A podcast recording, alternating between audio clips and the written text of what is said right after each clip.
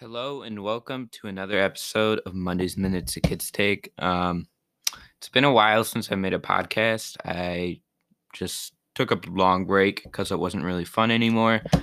But with conference tournaments starting soon, or tomorrow actually, Thursday the 25th, I decided to make one. Um, today I'm just going to be going over my predictions for all the conference tournaments starting through Tuesday because there are four starting through Tuesday. The sorry, there are three, not four. Three starting through Tuesday, um, March second. So yeah, I'll just get straight into it. The first tournament that I will be going over is the Horizon League tournament. Now, keep in mind, really none of these are some of the big tournaments. The first one that starts, I would probably say it's the Missouri Valley on Thursday the 4th. And then the first Power Six tournament starts on March 9th, which would be the ACC, if I'm not mistaken. So, the Horizon League, for those of you that don't know, it's Cleveland State, Wright State, Oakland, Northern Kentucky, and those are like the only teams that really have a shot at winning it. Cleveland State is the one seed, but I do not believe they're the best team in this conference. I haven't watched much of it. All I know is Wright State is pretty good. So I'm going to pick them as a two seed to win this and punch their ticket to the tournament. Um, I could see a team like Oakland winning it because they kind of competed with teams earlier this season, like Michigan.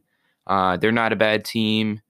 Other teams I think that have a shot, um, like I said, Northern Kentucky, they're not bad either. So that's what I think for the Horizon League. I mean, not much else to say. Um, yeah, next tournament is the American East tournament. This starts on Saturday. Oh, by the way, I should go over the dates for the Horizon League. Uh, the first round starts on Thursday, February 25th. There's a quarterfinals is on Tuesday, March 2nd. All of these games are very separated because the semis are another week after that, Monday, March 8th. And then the championship for that will be um, Mo- Tuesday, March 9th. So I'm pulling up the American East bracket right now. Uh, the American East, it has. Sorry, I need to find it. Okay, the American East starts Saturday, the 27th, which is in two days from now. The only teams that are really worth paying attention to are UMBC, Vermont, New Hampshire. Uh, they're seeded in that order. In my opinion, I think that Vermont will come out and win this conference. Um, I like UMBC, but I Vermont. Um, last time they played, I just think they played the better game, and I think that they're overall just the better team. So I think Vermont will be the second team to punch their ticket. All right, the third and final tournament I'm going to be going over for today because there's only three before the next podcast I'm going to record on Wednesday the 3rd. That will be the Big South. Um, in this conference, pretty much every team is bad except for Winthrop. Winthrop is 16 and 1 in their conference right now. A very good team, a very underrated team to watch out for in March. I don't think they'll make a deep run, but if you're a four or five seed, uh, they're not the type of 12 or 13 seed you would want to play. I think they're very capable of making an upset, and I probably will predict them to upset a five seed, uh, depending on who they play. This isn't the end of the podcast yet, but um, the tournaments I will be going over next episode, which will be next, which will probably be released next Wednesday. Um, there are a lot of tournaments I'm going to be going over. Um, bear with me. I need to read all of them. It's the Atlantic Sun, the Missouri Valley, which is going to be very good. They're a pretty good conference.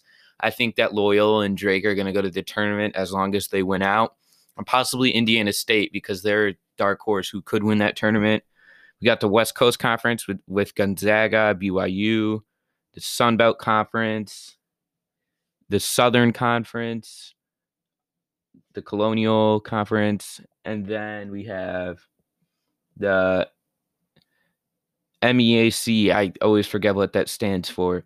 And then the last one we have will be the Metro Atlantic. So tune in on Monday if you want to hear the rest of the predictions for that. But for now, I'm going to be going over the NBA All Stars, who I think was snubbed and who I think didn't deserve it. Okay, I'm going to be starting off with the Eastern Conference All Stars, which features Kevin Durant, who got the most votes, Giannis Antetokounmpo, Bradley Beal, Joel Embiid, and Kyrie Irving. Kevin Durant, very deserving of it, very deserving of getting the most votes in the Eastern Conference. He's averaging 29, 5 or 29.7 assists and 5 29.7 rebounds and 5 assists. Out or performing way better than everybody thought he would coming off a horrible ACL injury. Uh, this is his 11th All-Star game. I think he's very deserving of this. Next, we got Giannis Antetokounmpo. Once again, I think he's deserving of this. Uh, he just hasn't his game just hasn't declined. It's only, it's only been getting better recently. So moving on, we have Joel Embiid. I, he's easily the best center in the league right now, performing at a way better level than last year. And I think he's very deserving of this too. And then we got Kyrie Irving, seven-time All-Star, Brooklyn Nets. Um, not much to say here. I think he deserves it too. Him and Kevin Durant have some really good chemistry on this Nets team. Then we got Bradley Beal. This one's eh, kind of complicated. He's leading the NBA in points per game, but he's not even top 20 in assists or rebounds. No, I don't agree with him being a starter. He's obviously an all star, but I probably would have picked James Harden as a starter over him. James Harden, he's only averaging 25. I'm saying only because he normally averages 90 points per game. Well, it's 30, but still. Um, yeah, I think that James Harden should have been in there over Bradley Beal, which would have made three net starters.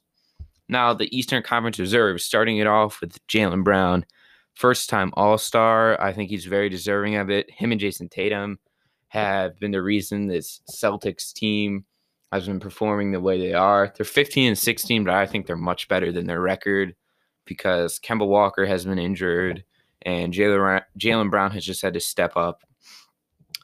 Then we got James Harden. Like I just said, I think he should have been an all star. Zach LaVine, very deserving. Uh, finally got his all star game uh, last year. He got he was probably the biggest snub out of everyone. He had a better stat line than Kyle Lowry and still didn't make it. So very deserving of this one.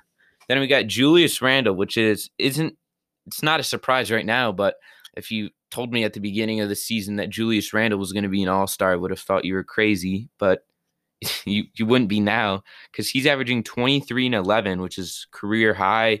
He's carrying this Brooklyn Brooklyn New York Knicks team to the sixth seed, I believe, in the Eastern Conference. Next, we got Ben Simmons, classic Ben Simmons, just looking pretty bad at the beginning of the season and then starting to pick it up once All Star voting starts.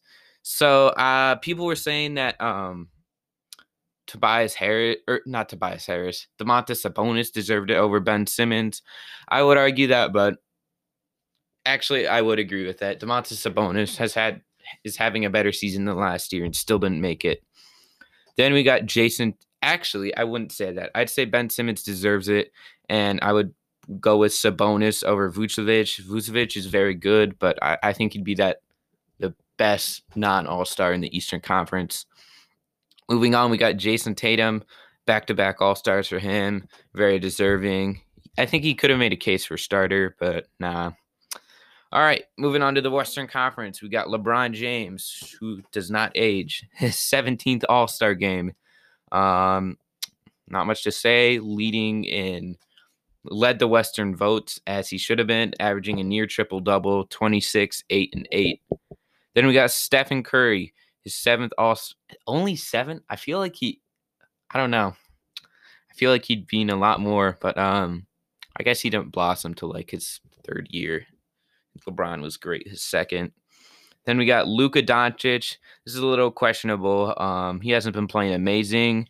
I probably would have gone with Paul George over him, but Luka Doncic, all star. Uh, either way, whether it's reserve or starter.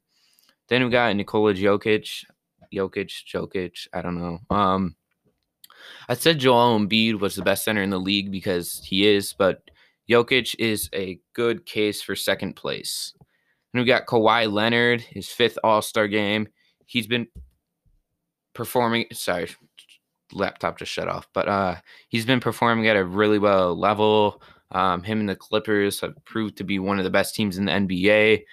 I just hope this. I I'm not a big fan of Kawhi Leonard or Paul George, but I just hope they go far in the playoffs. Just because their fans have gone through so much, they haven't even made a conference finals in 50 years.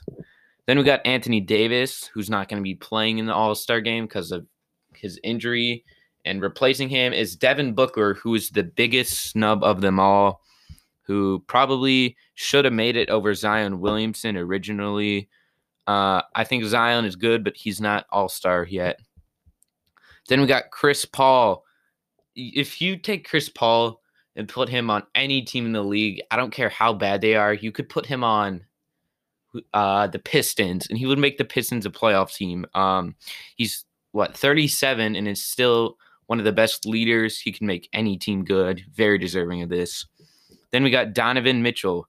Him and Rudy Gobert have been one of the best duos in the league. They're leading the Jazz to be arguably the best team in the league, best record in the West right now. Very deserving. And we got Damian Lillard. Now, if I said Paul George should have taken the spot of Luka Doncic, and I take that back. I think it should have been Damian Lillard. Then we got Rudy Gobert, who some people were saying shouldn't have made it, but he's the best defender in the league right now, and in my opinion, that's deserving of an All Star appearance.